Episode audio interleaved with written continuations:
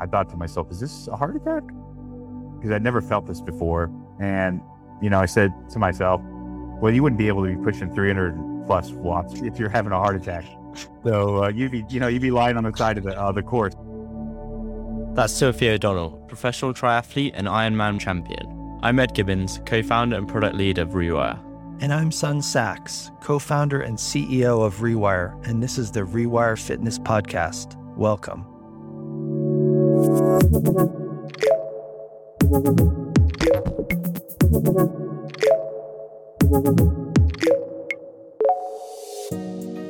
this podcast, Sun and I discuss with Tim his journey to being a world class professional triathlete. We dive into how he has managed his training and recovery to achieve a long and successful career, and we also hear from Tim about his recent heart attack, which he experienced during a triathlon at Challenge Miami, and how he has recovered since. There's a lot to unpick here, so let's dive right in.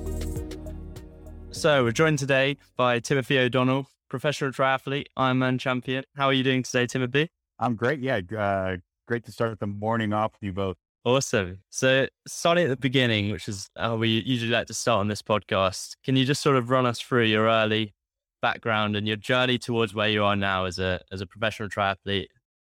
Yeah. So I actually started off as a swimmer. Um, I joined my first swim team at the age of five, and I was not very good. I'm the youngest of four. Everybody else was swimming, so I just had to swim too. Uh, but I loved it. I kept plugging along. I became a distance swimmer. When you're not good at uh, anything else, you they put you in the distance lane. And a bit of foreshadowing because you know it, it's just like Ironman. You know, when you're not good at Olympic distance racing, you go to Ironman. So uh, it was kind of my path. Like, which you know, what sport or what you know, uh, you know, arena are you?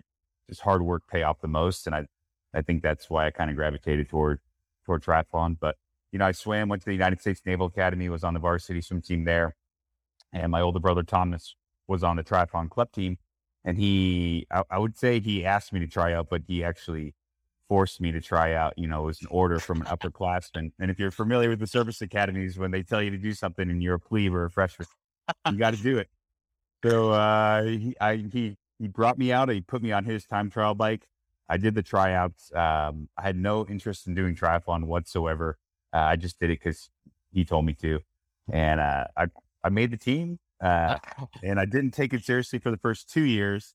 Uh, but then at the end of my sophomore year, I went to the Collegiate National Championships at Wildflower in um, California.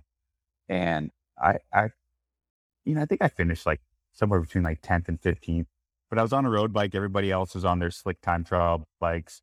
And I hadn't really trained properly, but I was the number one guy on the uh, Academy's team. And I kind of thought, hey, maybe I have something here. Maybe I can be really good at this. So my junior year, uh, much to the chagrin of the, the swim team coaches, I had had my like these breakout performances at the end of my sophomore year, and they were all excited because they're like, "Whoa, where did that come from?" And then I turn around and say, "Actually, I'm going to go do triathlon." I'm still in there, coach. Uh, so, so, yeah, I mean, from there, I really I got a I got a triathlon coach, and I put my head down and I focused on triathlon. Uh, I led the Naval Academy men's team to two national championships my junior and senior year, and my you know my professional career would start building from there.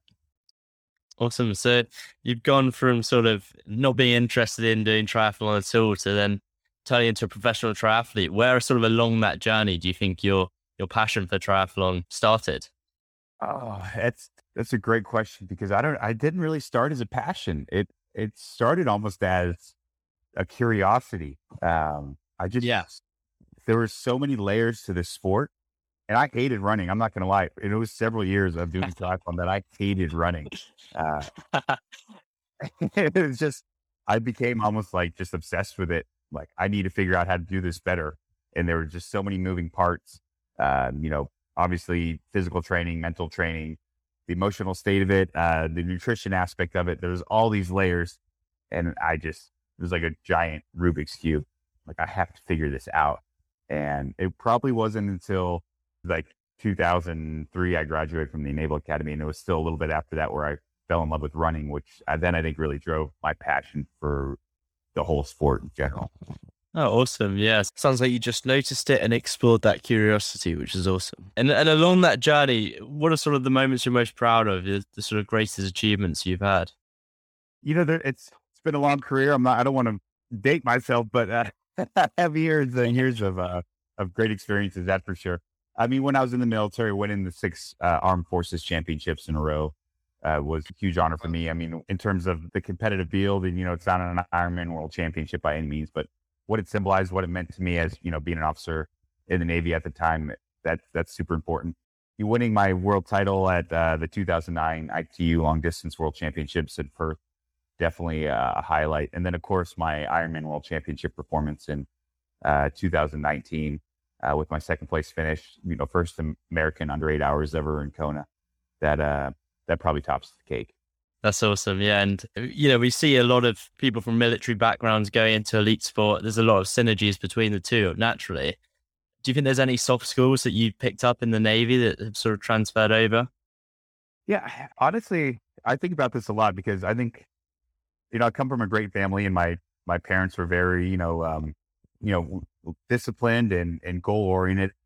So I don't know if like kind of my background, my family background you know, brought me into the military because I was a good fit for that military uh, mindset, or you know, if the military kind of molded me into you know who I am, and it, in all likelihood, it's probably a combination of both. But honestly, just that stick it out, like let's grind personality of the military, and you know, let hey, like we have a job to do, and we're not going home until that job is done. Uh, all that stuff, I think, really helped me succeed in triathlon because it is you know, I always joke that triathlon is a sport where your pure talent versus what you do, what you put into it, like that ratio is so far off of other sports. You know, most sports you have to be extremely talented, but you see all types of people succeeding in triathlon. Um, so, you know, I think that whole combination of family military, it all led perfectly into this particular sport. Yeah, there's definitely a lot of overlap, particularly in the sort of mental resilience component of that. So just going to hand it over to Sons and really dive into that mental resilience side of things.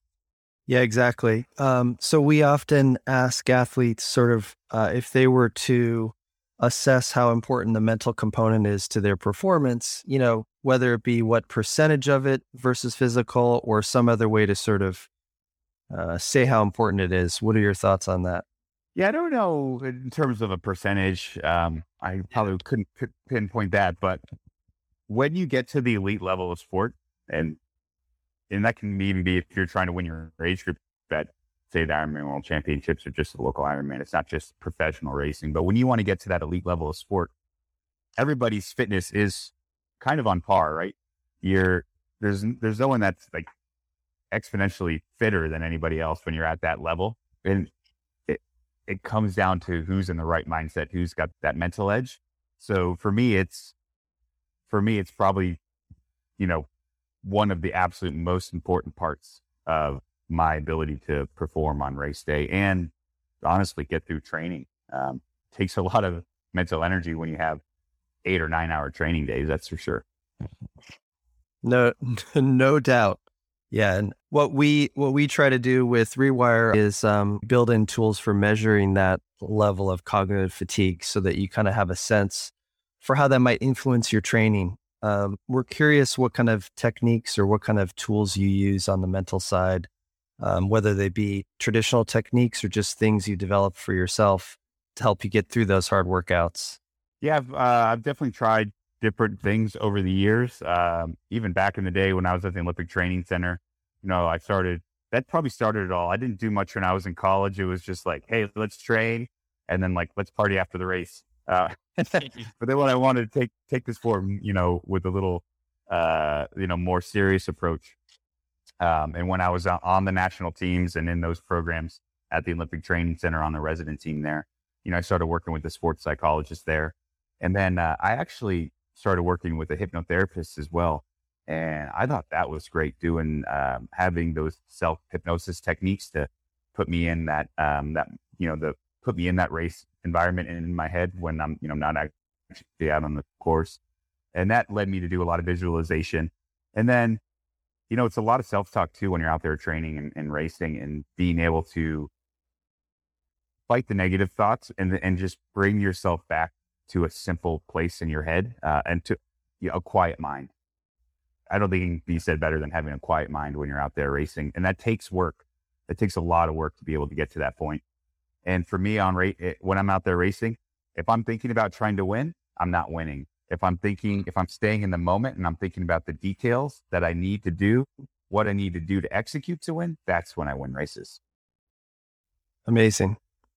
Yeah, that makes a lot of sense. It's you. You just want to have that uh, quiet, present mindset to allow things to unfold, and uh, and there must be some kind of resiliency piece to that mindset as well. Like if obviously in a race that long, unexpected things happen all the time that you can't control. So how do you sort of counteract those things? I, you said it perfectly, Sun. There's so many variables that you can't control, and when you focus on those, things go sideways very quickly. But when you can, um, you mentioned resiliency, and I think resiliency comes from uh, being, you know, okay with the cards in your hand. You know, we we get we get dealt cards. You never know what's gonna what the deal is gonna throw down on the table, but you say, okay, I'm playing what I have, and I'm gonna play what I have to the best of my ability, and I can't control anything else. So, I think when you let go, when you let go of all that, the external things you can't control, you can bring yourself into that place, kind of that, um, you know, that place of quietness or that, you know, flow state or whatever you want to call it. Amazing. Yeah, that's uh, incredibly powerful. Um, and do you think that resilience sort of extends to the rest of your life, like these techniques that you've learned? Are you able to apply that to other things beyond sport? Yeah. Uh, as a parent, I'm I'm working on that. I mean, we have a almost four year old daughter and a seven month old little boy, and uh, there's a lot of things you can't control when you have kids, and there's definitely a lot of stress that can build up. So I think applying those techniques in, in parenthood is pretty important. Yeah, that's the ultimate test.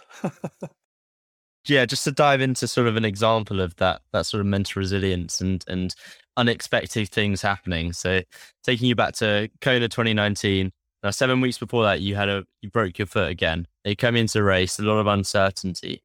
How do you sort of control your mindset and keep in a calm state when you've got so much doubt over whether you're going to be able to compete or perform to the, the sort of best of your ability? Yeah, uh, that was probably my my biggest challenge 2019 with the broken foot. You know, coming off of fourth place finish the year before, and I had been on the podium already before. You know, I had big expectations uh, and a lot of you know partners, fans, everybody had big expectations. You know, at the end of the day, I think it's what we internalize that causes the most pressure. Uh, so, you know, I over the years realized that I could could handle that, and that you know, we always want to blame the pressure on somebody else, but it's it's the pressure builds up inside of us, and we're in control of it. But when I broke, when I got the MRI back, and realized I couldn't, I wasn't going to be able to run and even ride for a while. You know, I had uh, I'm not gonna lie, I cracked a bottle of wine, sat on the couch, and I sulked for that first night. I'm like, all right, I'm, this bottle of wine is my pity party. But then when I wake up tomorrow, we're gonna focus on what we can do. And you know, we'll wake up a little groggy the next day. I'm gonna focus on okay, how can I how can I be the best athlete? How can I be the best TO considering these circumstances, the cards that I've been dealt, which is a broken foot. And I just got to work. I, I started focusing on different nutrition aspects that I hadn't, uh, you know, paid attention to. I got in the pool, you know, I swam. I couldn't flip turn. I couldn't push up the walls, but I kept swimming. Uh, eventually, I could ride the stationary bike. I couldn't ride outside because I couldn't stand up and put weight on my foot. Um, and then shortly before the world championship, I could run on a zero gravity treadmill. And, you know, I said, okay, I can't, you know, I can't run properly right now. I'm only running at 50, 60, you know, eventually maybe 70% body weight, but I can work on those neuromuscular skills. Um, you know, I can get that muscle memory going and know the pace I need to run. And I can get really fit on the bike right now because I don't have to worry about the load that I've had in my body from running and, and all the impact and, and uh, the fatigue and just, you know, training load that I normally have. And then after that, you just say, okay, this is what I have. I've done everything I could and now let's see what happens. And there's almost pressure off your shoulders when you you know that hey, this is a bonus that I'm here. And yeah, I had this attitude of gratitude because yeah, you don't you don't realize. And I've been doing the World Championship since 2011, and it takes a lot. It's a huge toll. And when I've had bad races, you know, I'm like, oh, I just need a year off of this race. I need a year off. Like, you know, it, it becomes too much. But then when you are about to go to the world championship and you get injured and you realize that you might not be able to race, you realize how badly you want to be there. So Yeah. my whole attitude changed. It, it it changed from a burden and a burden to have to perform and a burden, you know, to keep plugging away at this one, you know, high stress race to yes, I get to be at the world championship. And I was so excited, so happy to be at the start line that it didn't matter. You know, I was just happy to be there and and I let it let go. You know, I, my daughter loves Frozen and I have a physiotherapist that has a daughter too. And he's like, he's working on me the race week. And he's like, Hey, Tim, Yeah. like Elsa said, you got to let it go. All right. Like just go for it. So I, that's what I did. I went for it and I had no, no clue if I'd be able to even finish the marathon, but, uh, you know, race day, things happen, magic things happen on race day when you just let it go.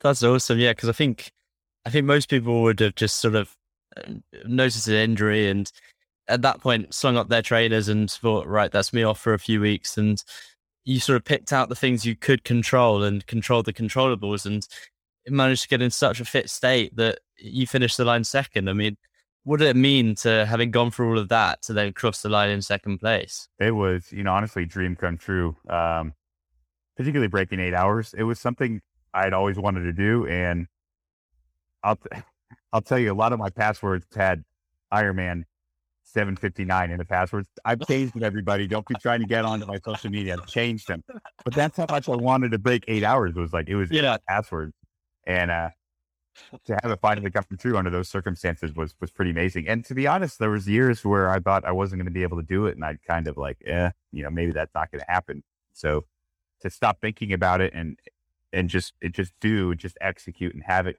come to fruition, it was pretty amazing. Were you shocked that that was the race that it happened in, where where you've had this injury just beforehand?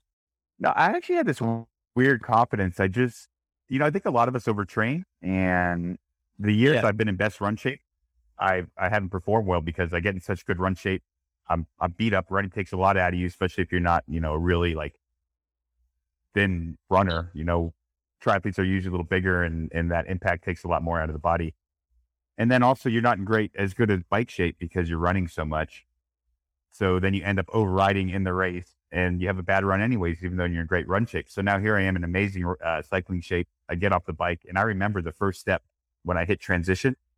Yeah. I've had years where you, your first step, you know how your run's going to go because you're, you can just tell, you know, sometimes you hit it and your hips collapse and you just kind of almost fall over and you're like, oh, it's going to be a long run. And I hit, I hit the ground first step and I had this pop in my legs and I'm like, okay, there's something there. I don't know if it's going to last for 42K, but there's something there. And I just uh, ran with it. And I actually remember coming out of transition, the, the clock, I think the clock said like five, oh, like 510 something, uh, or 509 something. And I said to myself, okay, I'm, I could actually, I could be right at eight hours right now. You know, I could be under eight hours, but, but I got to run a sub 250 marathon, which I've done in other races, but not in Kona. Kona's a whole different beast. Yeah. And I just, I said, okay, well, that's cool. I put it out of my mind and got to work. And I think that's the important part is, hey, you know, I can do this, but I'm not going to do it by thinking about doing it. I'm going to do it by executing and thinking about the little things I have to do during the race to achieve that goal. Absolutely. And I think sort of just the confidence you have in yourself there is only going to help and uh, just sort of removing that self doubt and believing in yourself and knowing from that first step, right, I've got something here. And being, I think being okay with failure is really important too. Yeah. You know, stuff happens and people use it as excuses. Is they don't want to, they don't want to show the world what what they have because they're afraid that it's not enough. But if you just own it and you know you open your heart and you show the world what you have, you should be proud of it, no matter you know if you consider the result a success or, or a failure. But you know if you don't do that, you'll never know. And I think that's really important. People just need to be willing to put it out there and and, and just celebrate what they have and, and the fact that they were able to be the best version of themselves on that day, regardless of the result. Absolutely. Yeah. So, so sort of building on that, when you approach a, a goal and maybe using this as a specific example, as you're sort of approaching your goal setting, wh- what are you sort of picking out? Are you doing it sort of subjectively. I want to be the best I can be. I know you've got these sort of objective goals of sort of breaking eight hours, but how how do you normally set out a goal? For me, I mean, I always focus on Ironman World Championships. Obviously, it's you know the the race that it's the kind of end all be all for triathlon. But I got I had the pleasure of training with three time Ironman World Champion Craig Alexander when I was younger great guy, Australian, and he would always lay it out. He's like, "Hey, if you swim this, you ride this, and you run this, like those those stats win you this race." You know, it wasn't like, "Oh, you got to be ready to go head to head with so and so." It's like, no, like execute these, you know, these performances on the swim bike run, and you'll be in a position to win the race. Now, I did that in 2019. I mean, at a 42 World Championships, it would have won 40 of them. it's just the having that you know, Jan, who's considered probably the greatest of all time, Olympic gold medalist, world champion here and there, all over the place. He had one of those amazing days too. So, hey, what are you going to do? But um, I do think if you're, you know, for me, I, obviously my goal is to perform to a certain level. And then once you get to that point, yeah, if you want to win, then you got to start taking risks and you got to be in that mindset to um, race differently and, and race people, I guess, you know, not just yourself or, or some, you know, set performance uh, um, goal. Absolutely. I think you're sort of acceptance that failure is all right allows you to take those risks and, and sort of push yourself and, and challenge yourself there. Absolutely. Yeah. And, uh, you know, I've been lucky too, having, you know, my wife, uh, Mirinda, three time Ironman world champion as well. Uh, she, both of us racing it out, it almost gave me the chance to, to put to be a little more risky uh, over the years too, because you know it's your profession as well, and you got to make money, and you got to pay the mortgage, and you got to feed the kids. And you know, some of the guys haven't felt like they could take that risk, and I think having kind of both of us there and both of us having a chance to perform helped me do that. That's awesome. And, and sort of touching on that point, your wife's a professional triathlete, Ironman champion as well. How do you think that sort of pushes you further, if, if so? And, and in what ways are you, are you sort of pushing each other? Are you very competitive? and know you sort of broke a household run record there, but um, yeah, in what ways are you competitive with each other and, and how do you think that pushes you further? Yeah, we always joke that we're not competitive, but then we find ourselves like if we go mini golfing or whatever it is, extremely competitive with each other. Uh, you know, I think it's it's been important that we both had our own teams. Yeah, you know, we don't really get too involved in the the nitty gritty of, of each other's training. We know we're there to support each other and we're sounding boards, but we also know that we each have our own journeys to performance and we have to respect that as well. But we get a lot just from observing each other. I remember the, so the first time I did uh, Kona, the world championship was 2011 and Rinny had done it twice already. 09, she was second. 2010, she had won. And here I come in this brash. I had an amazing race earlier in the year.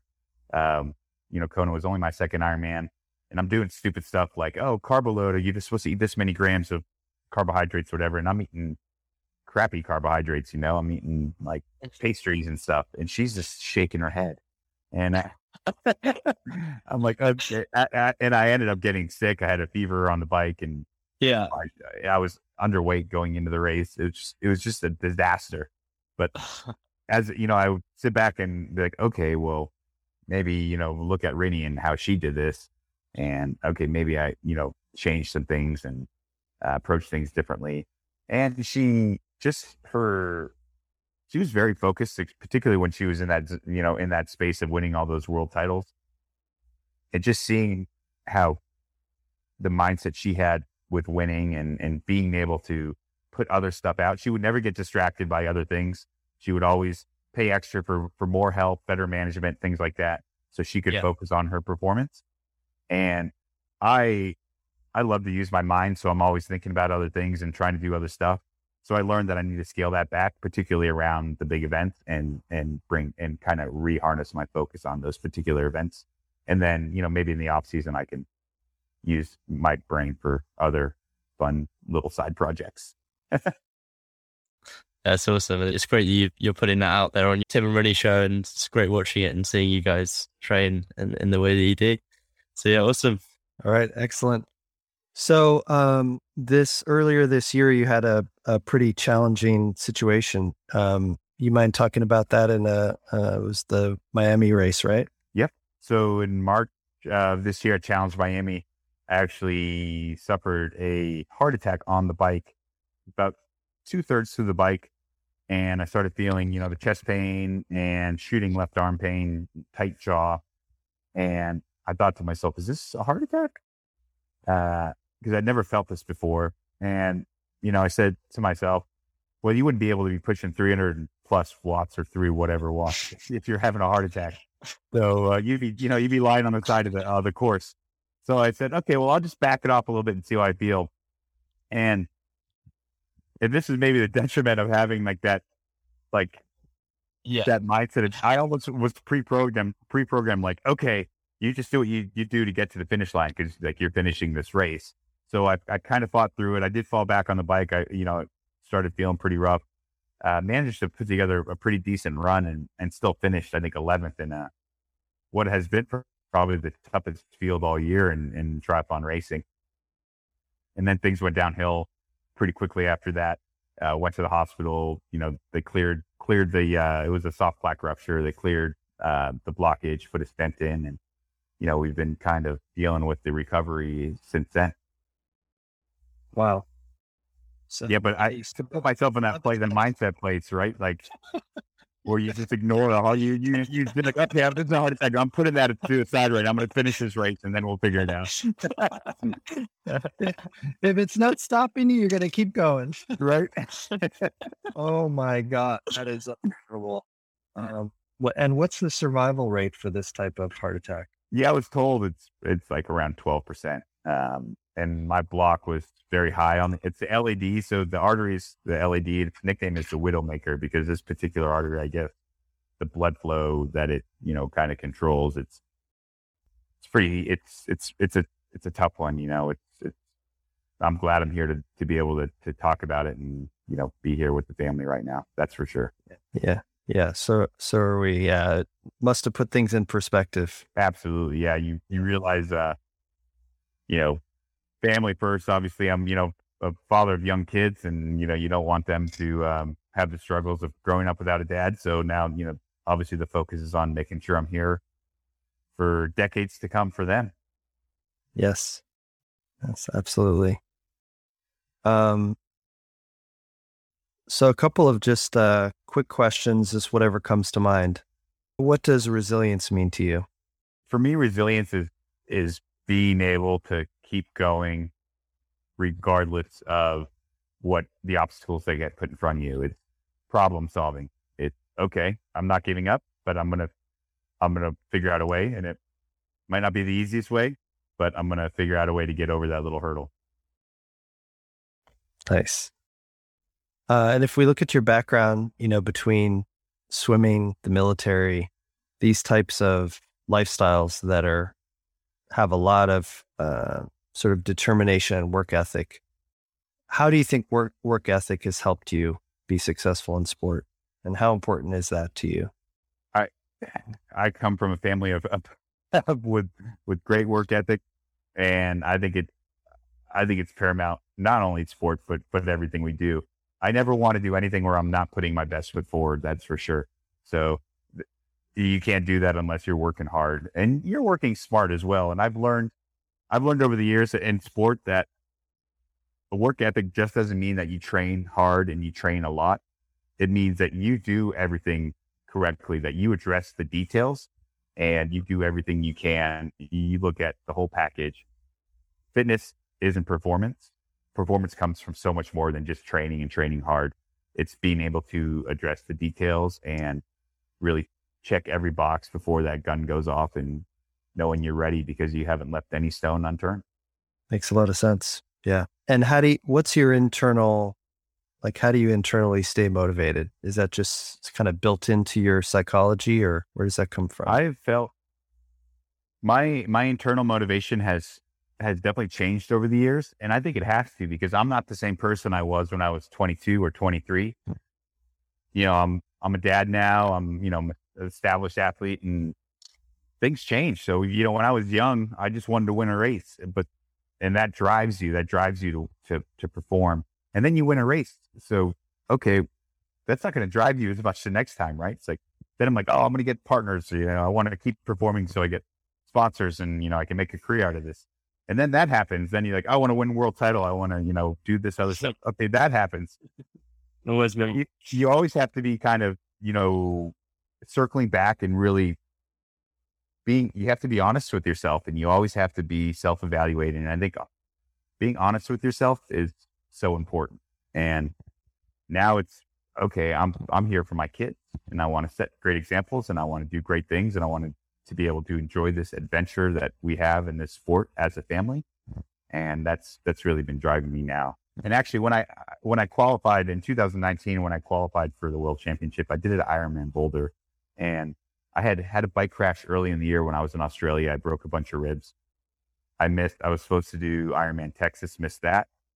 Then I was going to do Ironman Brazil, missed that. I couldn't get to the start line, and I I did Boulder because I, I it was like almost my last resort, and I needed to qualify for for Kona, and I overbiked.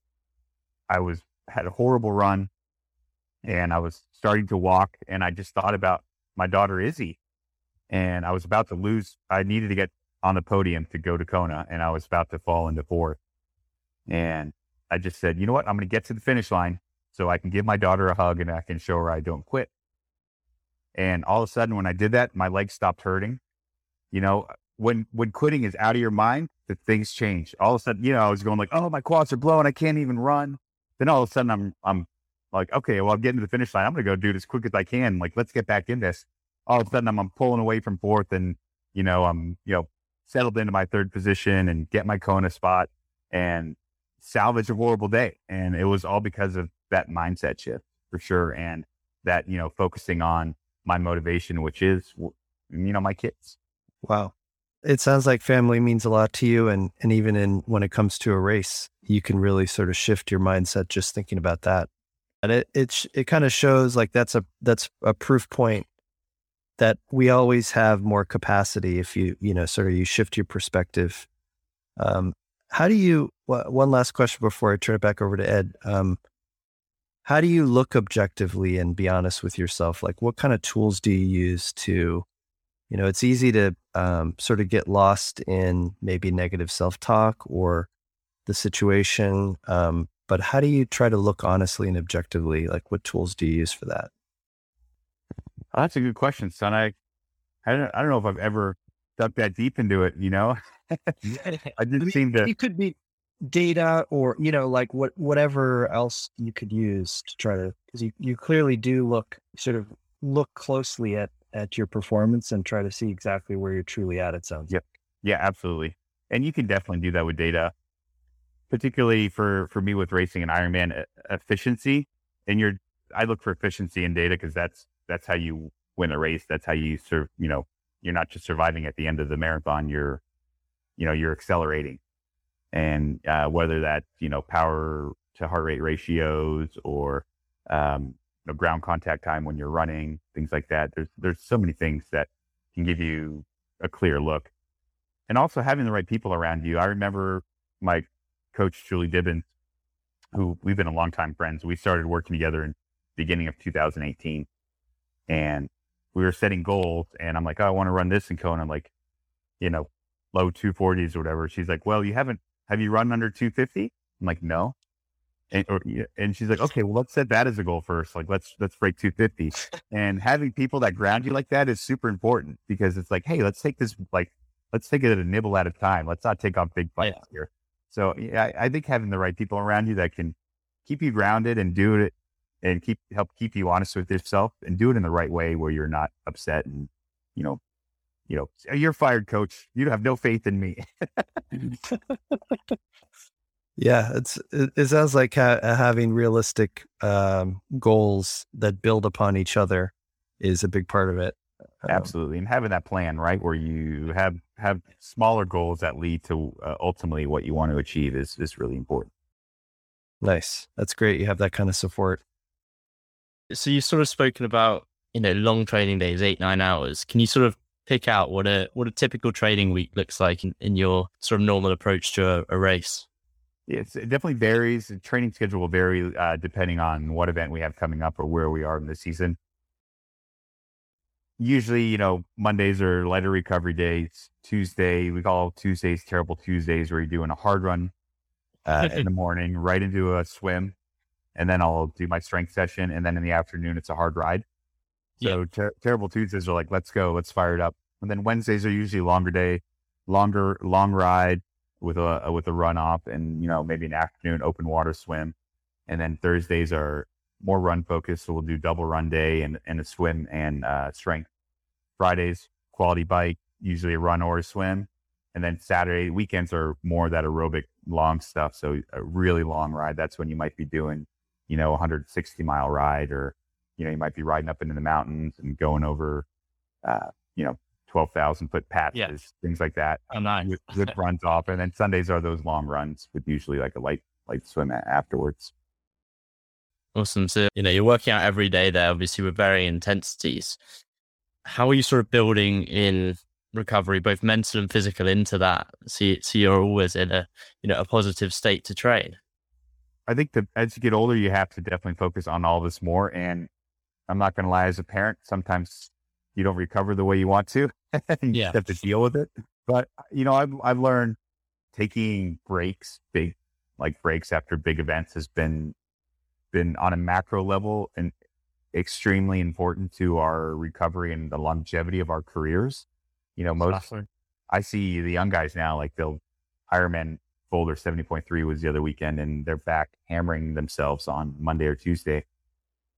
And you just like, ah, let your let your everything recover. Um, and I made that mistake when I was young too. And that I actually had to change coaches and, you know, I switched to Mark Allen because I was mentally and physically, I was, I was almost at that point of, you know, no return where, you know, a chronic fatigue and, and just you lose that ability to go to the well because you've gone to the well mentally so many times. So I had to, I just backed off, changed my tr- training and it, it, it helped me extend my career as well. So I think taking time away from the sport is really important mentally. Stepping back, having quiet time, um, just being able to you know do some deep breathing, uh, just relaxing, so important. And then training wise, physically, you just have to listen to your body. And I'll I'll change my training programs more often now as I'm older, just because I know that I've I'm on the edge and I need to back off, or I know I'll put myself in a bad position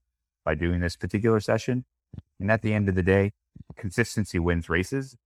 And to be consistent, you have to give yourself physical and mental breaks. Yeah, absolutely. I mean, completely on board with the the whole idea of just mental and physical recovery. And we know how interlaced they are, and that's why we put such big importance of it in our app with with our mindset recovery system. Um, I just want to sort of dive into that that sort of time you take off the sport after a race because uh, I find that completely fascinating. What what sort of does that involve in terms of time? And they spoke about sort of taking time to deep breathe and and have sort of relaxing. But in terms of the sort of, you doing any training in that time, or, or what does it involve? Sure, we'll we'll take a couple days off of with of just no training, just because there is that mental stress that yeah, you know, of actually just working out. You know, just actually having to put your swimsuit on and dive in the pool yeah. For all the swimmers, the collegiate swimmers out there, you know that like that feeling of like, oh my gosh, I'm I got to dive in the pool. I know the water's going to be cold, or like you're doing mental swims and you have to put on a wetsuit. There's nothing more yeah. putting on a wetsuit before you're about to dive in a pool. Uh, so you know we'll definitely do that, and then we'll do we'll do fun training. So I think the key is is you can keep your fitness up without quote unquote training. You know, you yeah. can go for a mountain bike ride in the winter we'll go uh, snowshoeing, cross country skiing. these are things that they're going to keep you in shape, but yeah. they're not going to put that mental stress on you that you're out there on your TT bike. And honestly, just even riding your road bike or gravel bike and not your triathlon bike, huge mental release, like unbelievable. Or you know what? Leave your Garmin, leave your watch at home. If you're going yeah. out for a run, just go out for a run, go out at sunset or whatever it is, and just enjoy your surroundings, enjoy the people you're with and don't worry about data or or performance. Just enjoy being out and, and being healthy and, and you know getting fitness at the same time. Yeah, it's really interesting, incredibly good advice. I mean, it's it's that variety and that sort of change and just having fun with it, taking the pressure off. I mean, you're, you're a professional triathlete and it's uh, you know those times are really crucial to you and having no pressure of the times no data there is it just lets you enjoy what you what you like doing so yeah be a kid like right be a kid every once in a while yeah. while like what do kids do they go like they go run around just ride the bikes throw the bikes around go do something else like just be out and have fun one and be active yeah, and like you say, you're still going to get that that physical uh, sort of maintenance at that point. You're you're doing sport. Sport's meant to be fun and just enjoy it. So, um, yeah, sounds great. Really good advice. I know, sort of in my own head, I've I do that from time to time, but never really thought and processed why I've done that. It'd be great to hear from you. I know you've you've um, been using the app for a while. Um, what kind of stands out to you in terms of additive to your training or recovery or unique insights or sort of what's what stood out to you with the app? For me, it's having guidance.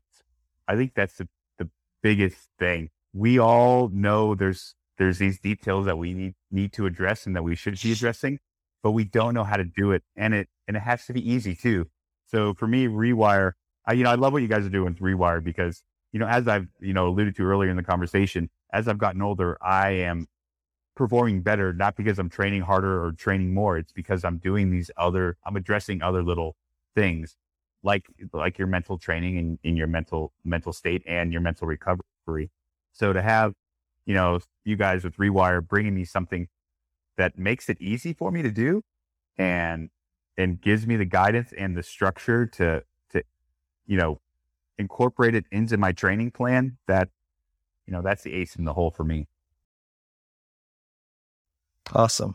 Yeah. Um, we've spent a lot of, as athletes ourselves, you know, we've spent a lot of time looking at sort of where, where are the different opportunities to help improve the athlete's state. And, you know, there's so many situations where you still have to go out and perform, but just taking five ten minutes to do a recovery session to check in with your mindset and your psychology it can go a long way, you know, um, to sort of re- reset, start that workout in a better state than you would have if you wake up a little bit tired or a little bit grumpy, you know. And it's amazing, you know, I love, I'm a coffee guy and mm. it's amazing the what you can achieve by taking that five or 10 minutes and, you know, running through a program and just letting your, letting your mind and body relax and how you feel afterwards versus just trying to hit a cup of coffee and keep going. I mean, it there's something to be said for that for sure.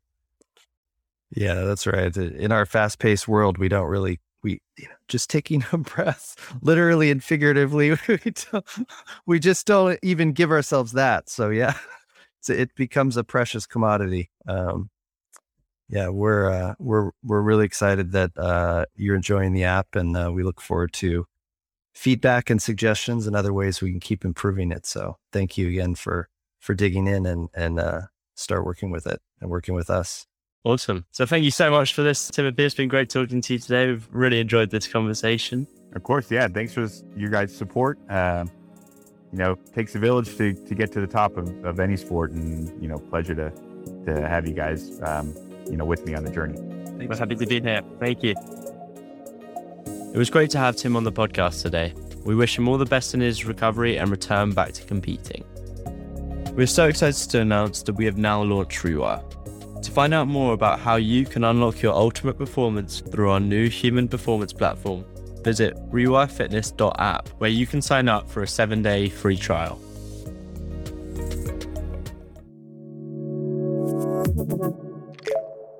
Thank you.